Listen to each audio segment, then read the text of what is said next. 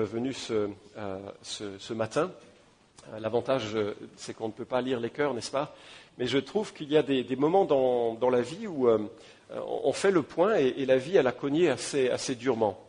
Pour certains d'entre nous, d'ailleurs, plus que pour d'autres. J'étais en contact avec un de mes, collègues qui devait passer avec sa famille deux jours le week-end prochain dans notre foyer. Et il m'a appelé il y, a, il y, a, deux nuits, au milieu de la nuit, pour me dire voilà, on, euh, ma fille est à l'hôpital, on l'opère dans les prochaines minutes, euh, ou elle a été opérée, pardon, il y a quelques, euh, heures d'une énorme tumeur du cerveau. On ne sait pas si elle va survivre, on ne viendra pas le week-end prochain. Et je me dis, voilà un, homme qui a, dévoué sa vie, bien sûr, à, Christ, qui a, donné aussi beaucoup de son temps pour se former à un doctorat dans une des plus grandes et plus prestigieuses universités britanniques, qui passait quelques semaines, et voilà, de ses cinq enfants, je crois, l'un est, gravement malade et surgit inévitablement la question du pourquoi. Pourquoi les, situations de la vie peuvent être, si, difficiles. Je me souviens d'un jeune couple, plutôt je n'ai rencontré que cette femme, qui avait épousé, soi-disant selon les principes bibliques, dans une église, bon certes, qui euh, avait des pratiques un peu bizarres, il y avait une manière de prophétiser euh, euh, où les gens disaient les choses comme si Dieu parlait au travers d'eux, ce qui ne me semble pas tout à fait juste d'un point de vue biblique aujourd'hui. Mais bref, il avait prophétisé, le mariage n'était pas arrangé, mais encouragé, on va dire. Et euh, voilà que sous la conduite, n'est-ce pas, de cette manière un peu étrange de, vivre, ce couple s'est formé et elle a réalisé quelque temps après que son conjoint, chrétien entre guillemets, était accro de la porno, était violent et alcoolique. Et puis euh, son mariage s'est pas bien passé. Dix ans plus tard, elle divorce et, elle, elle pose la question pourquoi est-ce que Dieu a permis de telles choses? Pourquoi, alors que j'ai voulu faire tout ce qui était juste et droit et bien et correct, ça se termine mal? Pourquoi? Quels sont les, fondements? Et sans parler des, divorces que l'on peut vivre, des pertes d'emploi que l'on peut vivre, la solitude, les souffrances, euh, la souffrance d'être célibataire longtemps, la souffrance d'être marié euh, longtemps quand ça ne marche pas. Euh, pourquoi? Pourquoi? Et avec euh, cette introduction très joyeuse et réjouissante, je vous invite à lire avec moi Ruth chapitre 1, en fait avec Muriel plutôt. Merci. Ruth chapitre 1. On va faire une petite série pendant l'été, enfin ce qui reste de l'été avant de reprendre Colossiens, parce que je me suis dit que Ruth c'était vraiment une série d'été. Pas vous? Ça sent la moisson qu'on a tous espéré euh, vivre un jour. Alors juste pendant quatre messages, quatre dimanches, on va poursuivre ce qui se passe dans la vie d'une femme et, et réaliser à quel point Dieu vraiment a, un plan, il, conduit malgré tout, il conduit notre existence, même dans les situations qui sont parfois les plus, les plus difficiles à vivre. Ruth, un livre de l'Ancien Testament. Muriel, je te laisse la parole. Au temps du gouvernement des juges, il y eut une famine dans le pays. Un homme de Bethléem de Juda partit avec sa femme et ses deux fils pour séjourner dans la campagne de Moab. Le nom de cet homme était Élimélec, le nom de sa femme Noémie et le nom de ses deux fils Malon et Kilion. Ils étaient Éphratiens de Bethléem de Juda. Ils arrivèrent dans la campagne de Moab et ils y vécurent. Puis Élimélec, mari de Noémie, mourut et elle resta avec ses deux fils. Ils épousèrent des femmes moabites. Le nom de la première était Orpa, le nom de la seconde Ruth. Ils habitèrent là environ dix ans.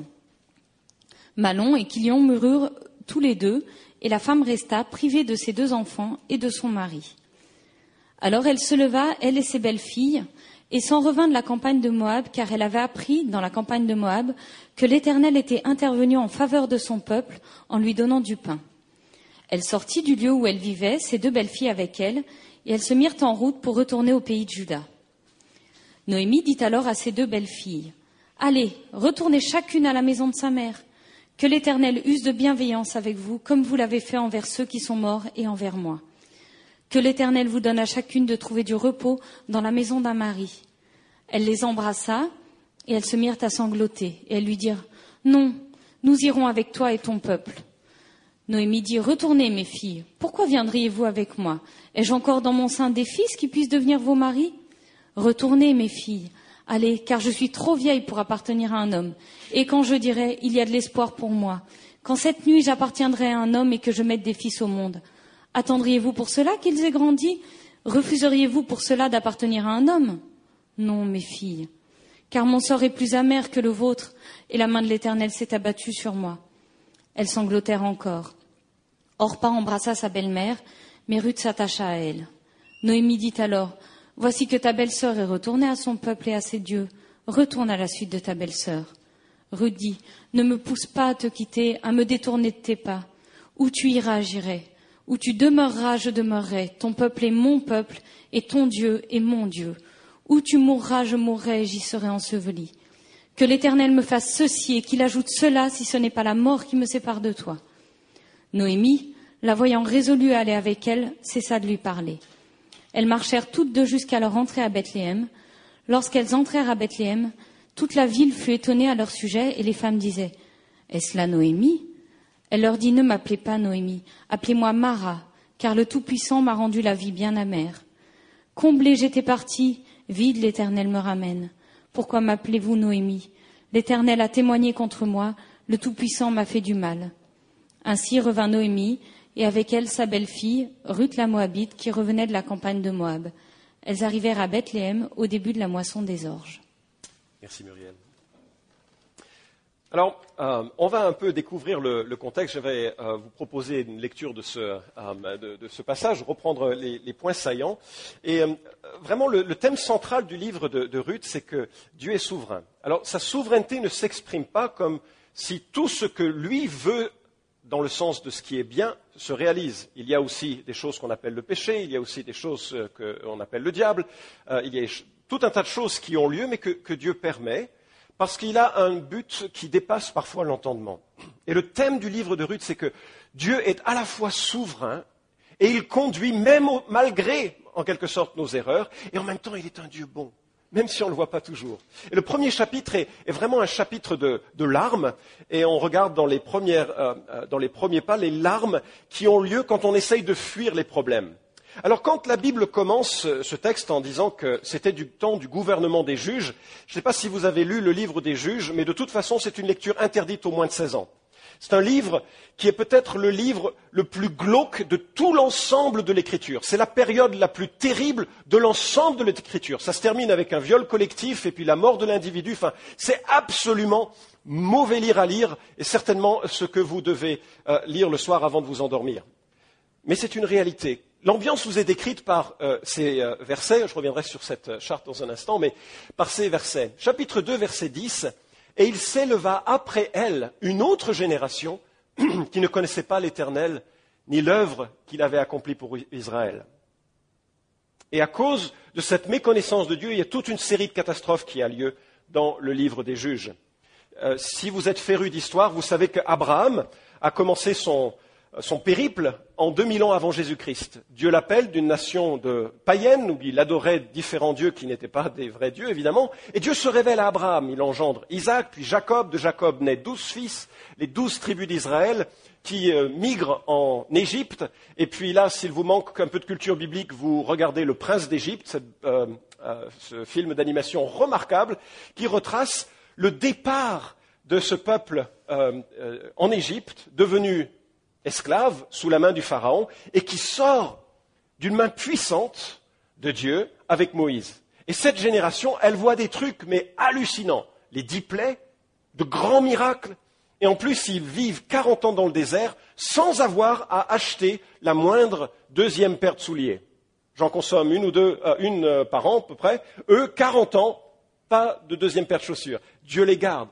Chaque jour, il y avait de la manne. Chaque jour, Dieu prenait soin d'eux. Il y avait de l'eau. 40 ans de miracles et ils arrivent enfin sur euh, les abords de la terre promise. Josué les précède, conduit le peuple à saisir euh, euh, cette terre, en même temps accomplissant un jugement, puisque les populations locales étaient vraiment des populations méchantes. Il faut savoir que Dieu ne voulait pas donner la terre à Abraham du temps de son vivant. Pourquoi? Parce que ces populations n'étaient pas encore suffisamment méchantes. Et Dieu dit, dans quelques générations, ce sera terrible. Ils vont sacrifier des enfants au feu, ils vont euh, accomplir des actes de prostitution sacrée, ils vont faire tout un tas de choses terribles. Alors à ce moment-là, tes descendants viendront et tueront ces populations. À la fois, la prise de la terre était un cadeau de Dieu, mais c'était aussi un jugement de Dieu sur des populations qui faisaient des choses pas très sympathiques. Vous n'auriez pas voulu grandir dans ces territoires. Bref, ils commencent à prendre cette, euh, cette terre que Dieu leur donne et la génération suivante, elle, n'a pas la même passion pour Christ.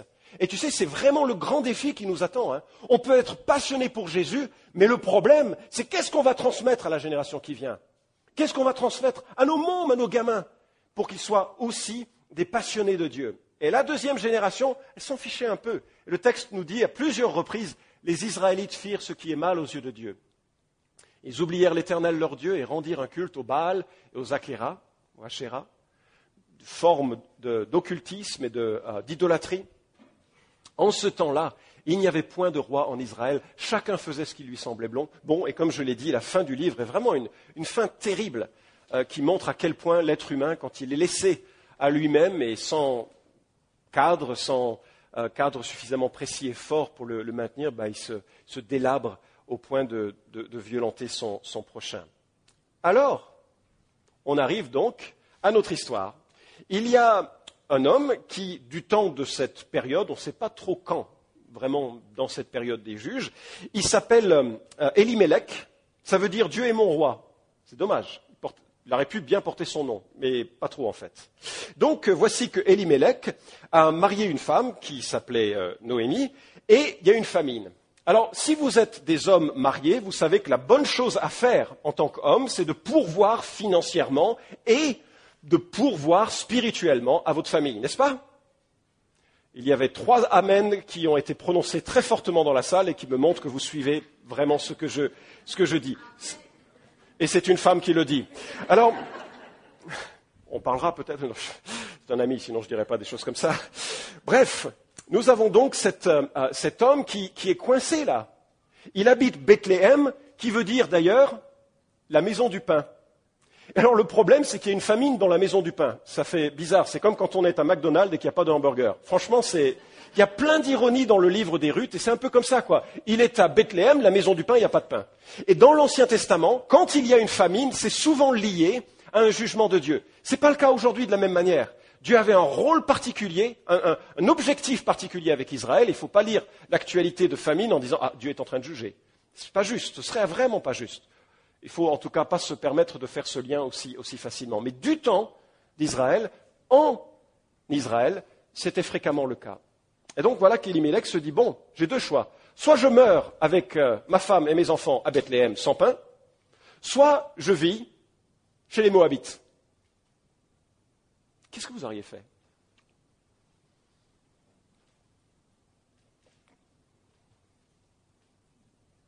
Je vais reposer la question. Vous êtes en 1900. Non, c'est même pas une bonne comparaison. Qu'est-ce que vous auriez fait? C'est pas que vivre chez les Moabites, c'est pas bien. C'est que les Moabites, ils adorent un dieu qui s'appelle Kémosh. Et alors, Kémosh, il est ah, c'est moche, oui, ça c'est facile à dire. Mais Kémosh, il a la fâcheuse euh, tendance à vouloir des sacrifices d'enfants. Ce n'est pas un endroit où vous voulez éduquer vos enfants. Parce que vous ne savez jamais s'ils vont revenir de l'école. Vous voyez ce que je veux dire? Parce que peut-être que l'instituteur a dit Ah, qui va adorer Kémosh ce matin? Et un des enfants part. Bref, c'est une contrée, les Moabites, euh, qui n'est pas vraiment une, contrée où, les, choses de Dieu sont, respectées. Moab est né de la relation incestueuse de Lot avec sa fille. Je ne sais pas si vous avez toute l'histoire de Genèse en tête, mais il y avait Sodome et Gomorre. Et Dieu a dit que le comportement des gens de Sodome et Gomorre était si terrible qu'il allait vraiment détruire la ville. Et on sait par l'histoire que Dieu envoie du feu du ciel pour détruire la ville. Mais Abraham intercède, si jamais il n'y en a que 50, 40, 30, 10 personnes justes, hein, tu ne vas pas faire ça. Et Dieu dit non, il y a une bonne négociation. On voit de quelle origine il est. Très bonne négociation. Mais euh, euh, Dieu dit, si vraiment il y a dix justes, je ne détruirai pas la ville. La chose triste, c'est qu'il n'y avait pas dix justes dans la ville de Sodome et Gomorre. Mais Dieu a pitié de Lot, qui est un cousin, et lui, sa femme et leurs enfants ont le temps de sortir de la ville avant que Dieu juge. Mais la femme de Lot, elle a tellement, tellement envie de garder les rodins qu'elle avait laissés sur place, euh, tellement envie de regarder, enfin, toute la fortune, toute la gloire, tout, l'argent, qu'elle avait laissé, ça lui était tellement précieux qu'en route, elle se retourne et elle est transformée en statue de sel. On ne l'a pas retrouvé. Un jour, peut-être dans des fouilles, on trouvera quelqu'un je ne sais pas, on verra sa pause.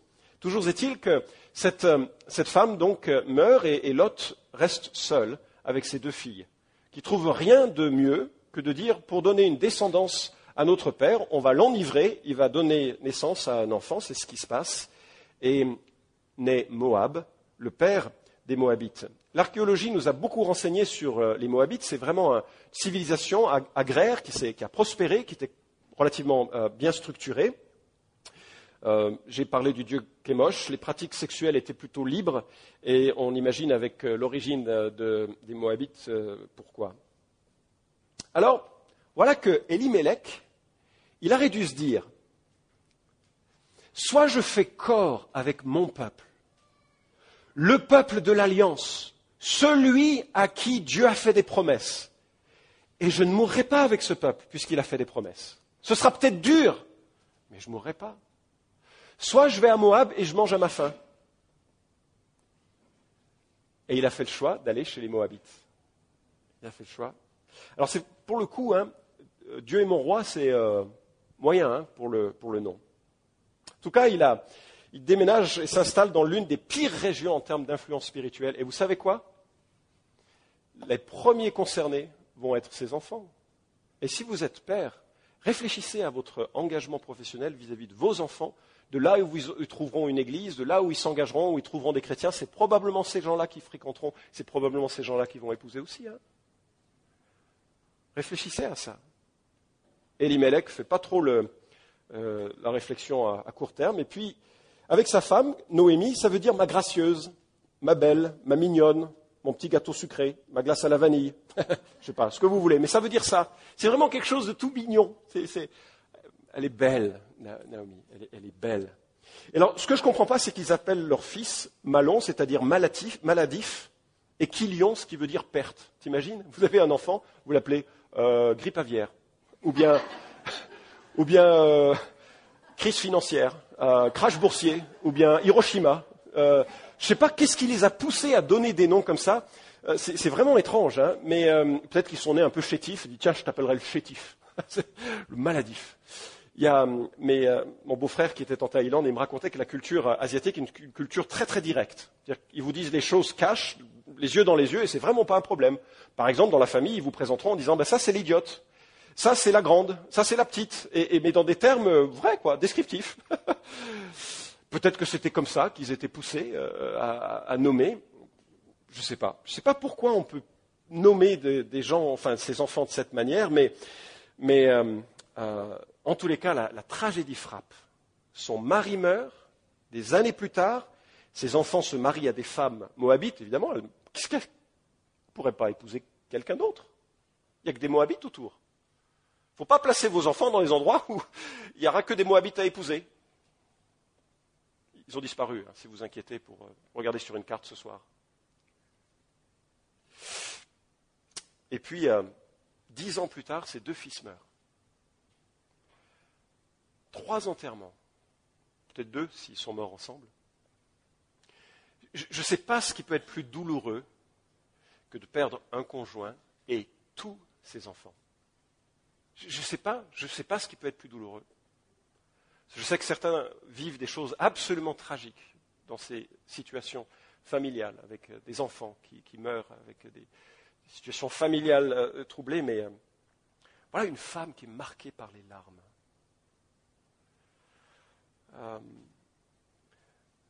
La mignonne qu'elle était a connu la famine, la séparation d'avec sa famille, ses amis croyants, l'apprentissage d'une vie à l'étranger, le veuvage, la perte des enfants. Et finalement, les réponses face à la souffrance sont très diverses. Hein. la première, initiale, la famine, il y en a qui se disent, bon, bah, je vais subir. Mais si vous avez subi des euh, situations difficiles, vous savez que ça rend plutôt amer, non? Enfin, pas amer, mais il y a une immense tristesse. On subit les choses. Il y a une autre attitude qui est le fait de, fuir, mais généralement, fuir les problèmes génère de plus grands problèmes. Si vous avez expérimenté, vous savez ce que je veux dire. Si vous ne l'avez pas expérimenté, croyez-moi, n'expérimentez pas. Fuir les problèmes génère des problèmes plus grands encore. Et puis, il y a une autre manière qui est un peu de les, renverser, les surfer. C'est, ce qui va faire que Dieu va nous sculpter au travers de ces épreuves plutôt que être complètement euh, euh, annihilé par ces, par ces épreuves. Fondamentalement, Elimelech et Noémie n'ont pas eu confiance et ont décidé de prendre les choses en main au mépris de la loi de Dieu, et ils n'ont vu les conséquences de leurs actes que des années plus tard. Que des années plus tard. Je pense à Abraham aussi, qui a voulu prendre les choses en main. Vous vous souvenez, Dieu lui avait fait une promesse d'une descendance, et puis euh, arrivé à un âge canonique où généralement on ne fait pas encore des enfants, on ne fait plus d'enfants, hein, il se dit, bon, Dieu a dû oublier sa promesse, je vais m'en charger moi et il prend la servante de sa femme pour générer par lui-même, par sa force, l'accomplissement de la promesse. Parfois, on prend les choses en main pour faire aboutir un destin qu'on veut, plutôt que de faire confiance à la providence de Dieu. C'est pas vrai ça? Moi, je sais dans mon cœur, c'est tellement, tellement vrai. Je comprends tellement Elimelech. Je ferais tellement ce genre de calcul. Je ferais tellement ça. Pour voir les bénéfice immédiat et pas la perspective à long terme. Je pense aux espions aussi que Moïse a envoyés pour, euh, euh, explorer la terre que Dieu avait promise. Quand ils reviennent vers Moïse, ils disent quoi? C'est cuit d'avance. Il y a des géants, une carrure, 1m80. Non, enfin, euh, en fait, en fait, ils voyaient les choses des yeux des hommes ce qui est normal, c'était des hommes, sans les yeux de la foi. Sans les yeux de la foi qui dit Dieu règne sur mes circonstances. Dieu règne sur mes circonstances. Et vous savez quoi, la bonne nouvelle? C'est que Naomi, non, Noémie, ici, elle peut même le dire alors que c'est elle qui a fait plein de gaffes. Mais ça, on ne le voit pas encore au chapitre 1. Mais c'est juste pour vous donner un petit goût euh, d'envie de revenir. Parce que c'est vraiment une histoire d'espérance. Ils ont gaffé, ils se sont plantés, il y a des tragédies. Mais la suite de l'histoire, c'est que Dieu règne, malgré leurs fautes, pour accomplir un objectif qui les dépasse. Et bien aimé, si ce matin c'est oh il y a eu tellement de choses dans ma vie, tellement de fardeaux, tellement de difficultés, tellement de péchés, tellement d'erreurs, tellement de, de, mauvais choix que je suis maintenant lié. La bonne nouvelle, c'est que pour Dieu, personne n'est lié.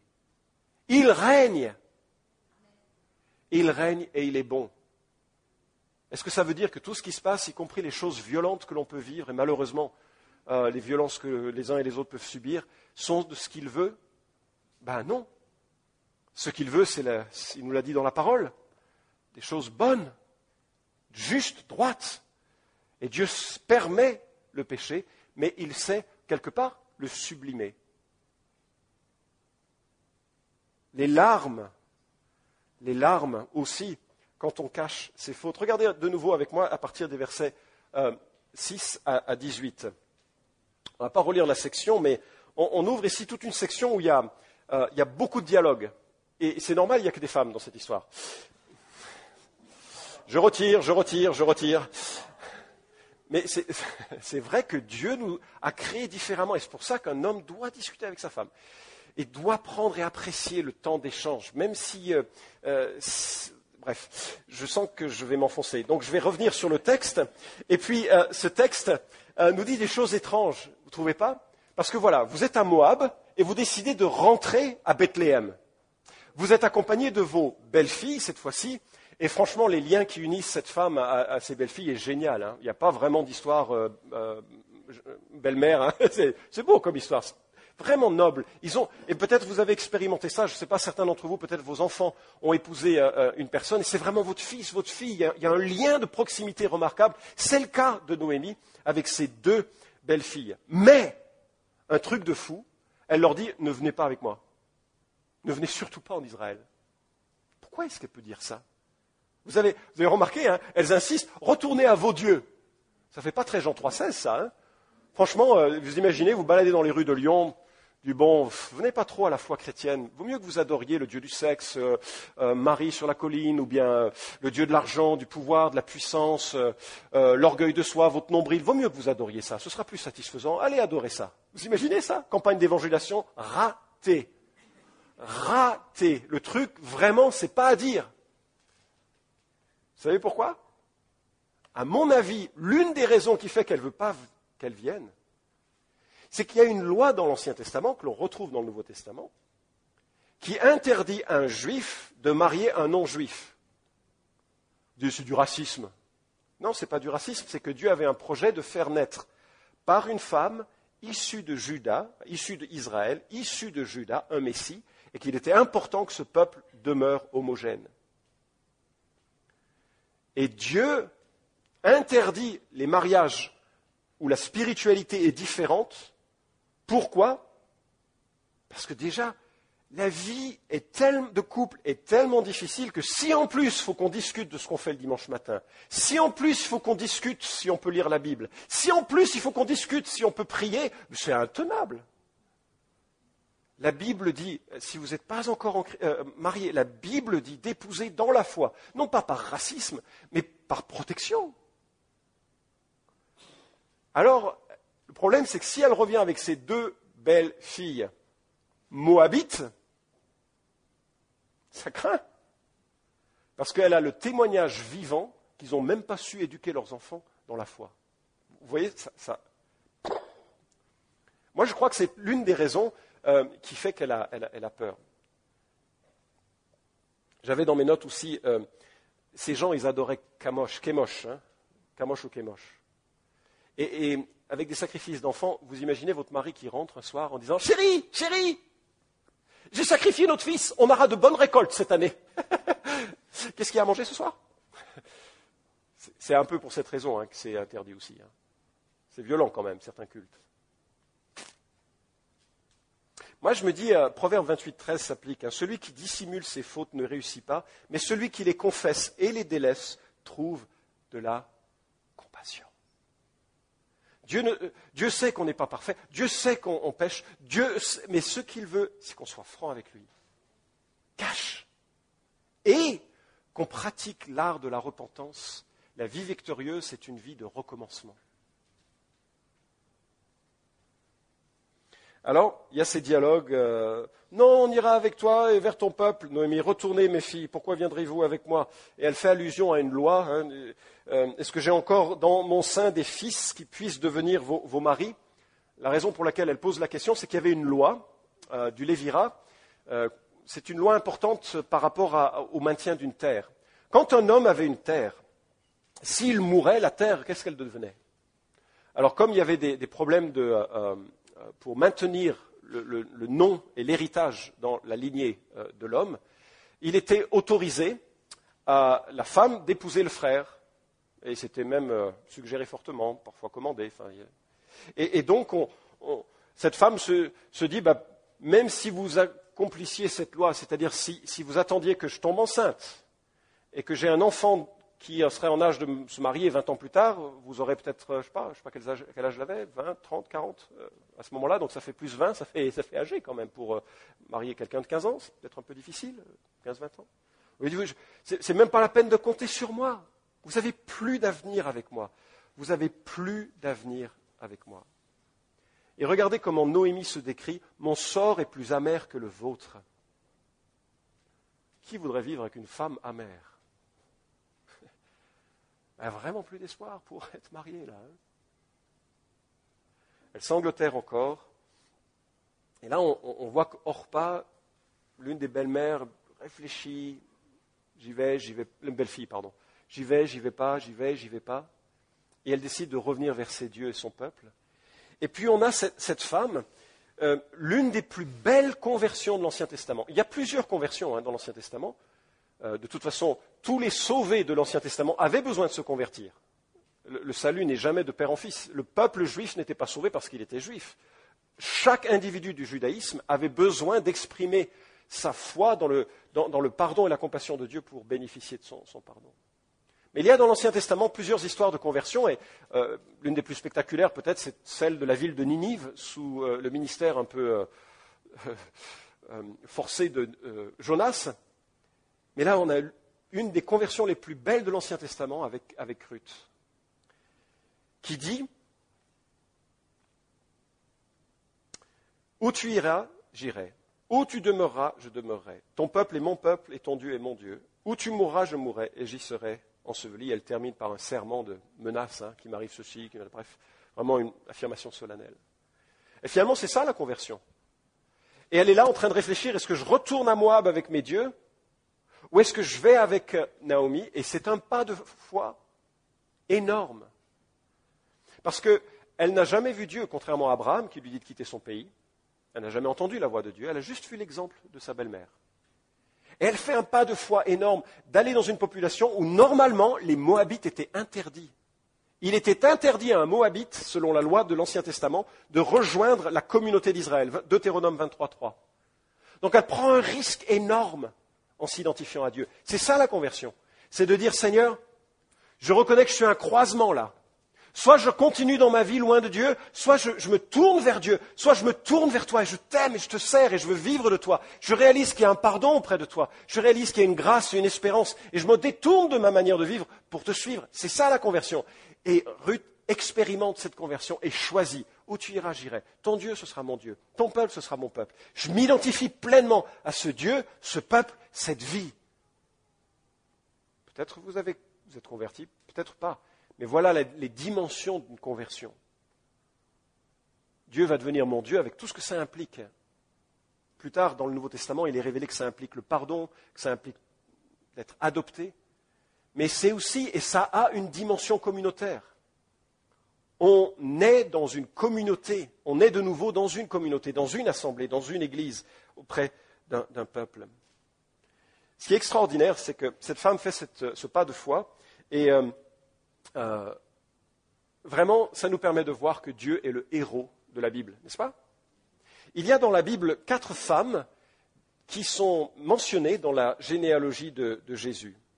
Et chacune n'a pas, eu un comportement moral particulièrement flatteur. Tamar, qui a commis l'inceste avec son beau-père, Genèse 38, 3. Rahab, qui était une prostituée païenne.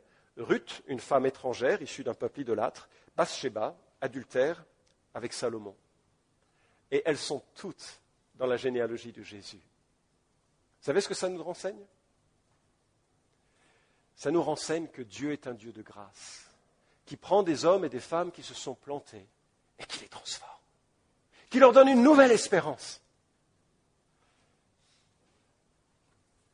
Bien aimé, l'histoire de Ruth, elle, nous rappelle que Dieu peut transformer les erreurs des années passées La voici qui rentre donc à, Bethléem et, elles marchèrent euh, toutes deux jusqu'à leur entrée à Bethléem. Lorsqu'elles entrèrent à Bethléem, toute la ville fut étonnée à leur sujet et les, femmes disaient Est-ce la Noémie? Ça veut dire quoi? Bah, Vous vous souvenez, ça veut dire quoi son prénom? Mignonne, plaisante. Après, vous mettez les qualificatifs que vous avez l'habitude d'utiliser. Mais là, elle rentre et visiblement, elle est plus mignonne. Hein. elle est marquée marqué par la vie, marqué, et puis on, la comprend, hein. tous les deuils, toutes les souffrances. Puis le voyage, ce n'est pas reposant parce qu'il y a un dénivelé de plus de 1500 mètres pour descendre des montagnes, et puis ensuite il faut euh, parcourir euh, plusieurs kilomètres pour euh, contourner la mer morte, et puis ensuite il faut monter par les collines de Juda, pour arriver sur Bethléem. Il y a à peu près 1000, 1300 mètres de, dénivelé, 1100 mètres de dénivelé. C'est quelque chose, quoi. C'est pas, c'est pas rien. C'est, pas rien. En moto, ça se fait bien, mais à, pied comme ça, c'est pas, pas facile. Elle est méconnaissable. Et alors, ne m'appelez pas mignonne, hein, elle dit. Appelez-moi comment? Mara, ça veut dire quoi? Amère. Appelez-moi amère. Vieille bique, gourde à vinaigre, acide sulfurique, assiette de bile. C'est ça qu'elle dit. Je le dis juste euh, en termes contemporains. C'est ça qu'elle dit. M'appelez plus comme ça, hein, parce que ce que je suis devenu, c'est pas ça. C'est pas ça. Et puis, il y a quelque chose là. L'Éternel a témoigné contre moi, le Tout-Puissant m'a fait du mal. C'est fort ça. Vous avez remarqué? Qui lui a fait du mal? C'est Dieu. C'est Dieu qui lui a fait du mal. Bien sûr, elle ne mentionne pas le choix de partir de Bethléem. Bien sûr, elle ne mentionne, pas les décisions qui ont lieu dans sa famille. Bien sûr, elle ne mentionne pas tout ça. Mais, et ça je trouve remarquable, elle est brutalement honnête dans ses sentiments. Et il y a beaucoup de chrétiens qui ne le sont pas. Je vous explique. Ça va? Dimanche matin. Hein? ouais, ça va. Ça va. en fait, je suis en colère contre Dieu. Mais ça va. On va chanter. Et je trouve qu'il y a un réalisme dans les émotions qui sont exprimées, qui parfois doivent être nôtres. En fait, c'est un cri, non, ça va pas. Ma vision de Dieu, elle est complètement à l'ouest. Ma vision de moi-même, elle est complètement détruite. Je reviens à Bethléem et je suis plus rien. Plus rien.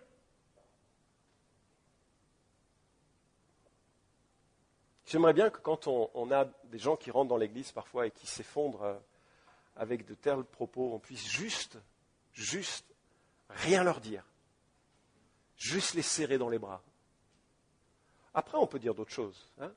mais au début, rien leur dire. Juste les serrer dans les bras pour dire qu'on les aime, qu'ils sont accueillis, qu'ils peuvent faire un pas, qu'on entend. On ne le croit pas. On ne dit pas la même chose. On n'accepte pas non plus. Parce que Dieu est bon. Même dans les situations les plus terribles. Et il l'a démontré parce que Jésus, son Fils, a connu les choses les plus terribles pour nous. Dieu est bon. Dieu est bon.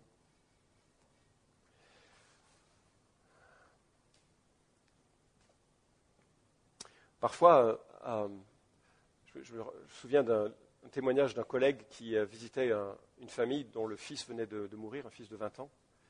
Et, le père le, prend à part et lui dit, je sais pourquoi mon fils est mort, c'est à cause de moi, c'est à cause de mon péché. Et je ne sais pas ce qu'il en était de sa, de sa vie, mais immédiatement, on dit, oh, ça c'est pas possible. Parce qu'un fils est déjà mort pour ça, pour ton péché. Dieu n'a pas besoin de tuer des gens hein, pour euh, payer ton péché. Hein. Il a déjà tué un, son fils, c'est fini.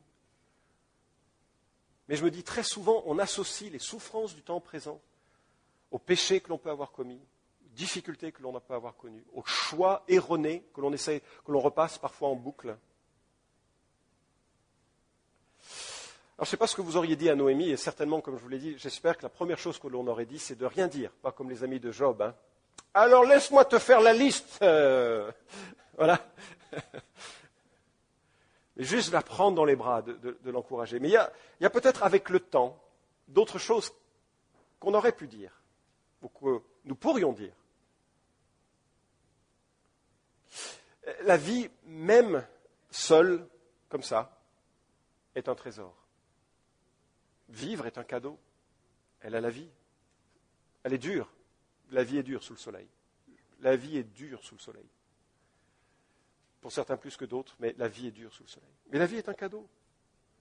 Un cadeau pour lequel on peut dire, mais c'est réel, c'est vrai la présence de sa belle-fille est un trésor. Je ne sais pas si vous avez remarqué dans, la lecture, mais euh, euh, elle dit Je reviens vide, comblé. J'étais parti, verset 21, vide, l'Éternel me ramène. Comment vous auriez aimé être Ruth à ses côtés? Comment ça, vide? Comment ça, je suis avec toi, non? Je n'ai pas les mains vides, j'ai ma belle-fille elle-même. Et puis, euh, finalement, la présence de ses amis est un trésor. La présence de femmes qui l'accueillent, c'est formidable. Et puis, les opportunités qui s'ouvrent maintenant à elle de servir dans une communauté, elle ne sait pas encore à quel point Dieu a un plan au travers de cette situation. Alors, voilà, on s'arrête là. Chapitre 1. Vraiment, Dieu a sa main sur tout, même dans les larmes. La semaine prochaine, c'est comment justement Dieu va prendre cette, situation qui est livrée comme ça à notre attention euh, brute de décoffrage, dans la souffrance réelle de, cette famille et de cette femme, puis de voir ce que, Dieu va en faire euh, pour, pour sa gloire. Comment Dieu va transformer ces situations. Dieu est un Dieu de providence qui prend soin de chacun de ceux qui lui appartiennent. On prie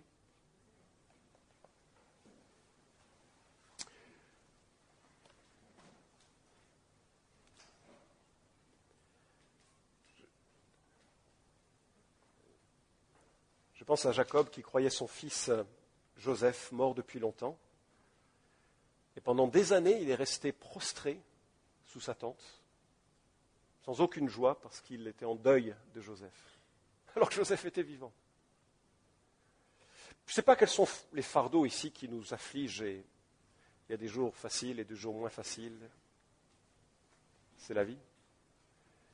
Ce que je voudrais, c'est que nous puissions porter nos regards sur un Dieu dont la providence est supérieure à ce que l'on peut comprendre de notre situation. Notre Dieu et Père, nous venons à toi vite abattus par, notre, par, nos circonstances, par les situations euh, professionnelles, euh, familiales, personnelles, qui nous accablent, nous affligent, nous montrent combien cette humanité que nous partageons a besoin encore d'être transformée jour après jour. Notre espérance vraiment est en toi et je prie que tu nous aides à voir les épreuves de la vie courante comme toi tu voudrais qu'on les voie.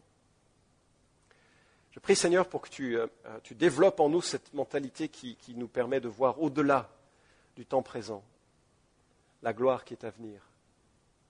Cette capacité que tu as de prendre tous ces hommes et toutes ces femmes de l'Écriture qui, qui avaient d'énormes faiblesses et d'accomplir malgré cela ton œuvre. Tu es toi, Seigneur Jésus, le seul héros de l'Écriture. Tu es toi, Seigneur Jésus, le seul héros de, nos vies. Nous prions, Seigneur, que tu prennes ce, que, ce qui est nôtre et que tu le conduises et que nous ayons conscience de ta providence qui nous conduit. Je te prie ces choses pour ta plus grande gloire dans le nom de Jésus.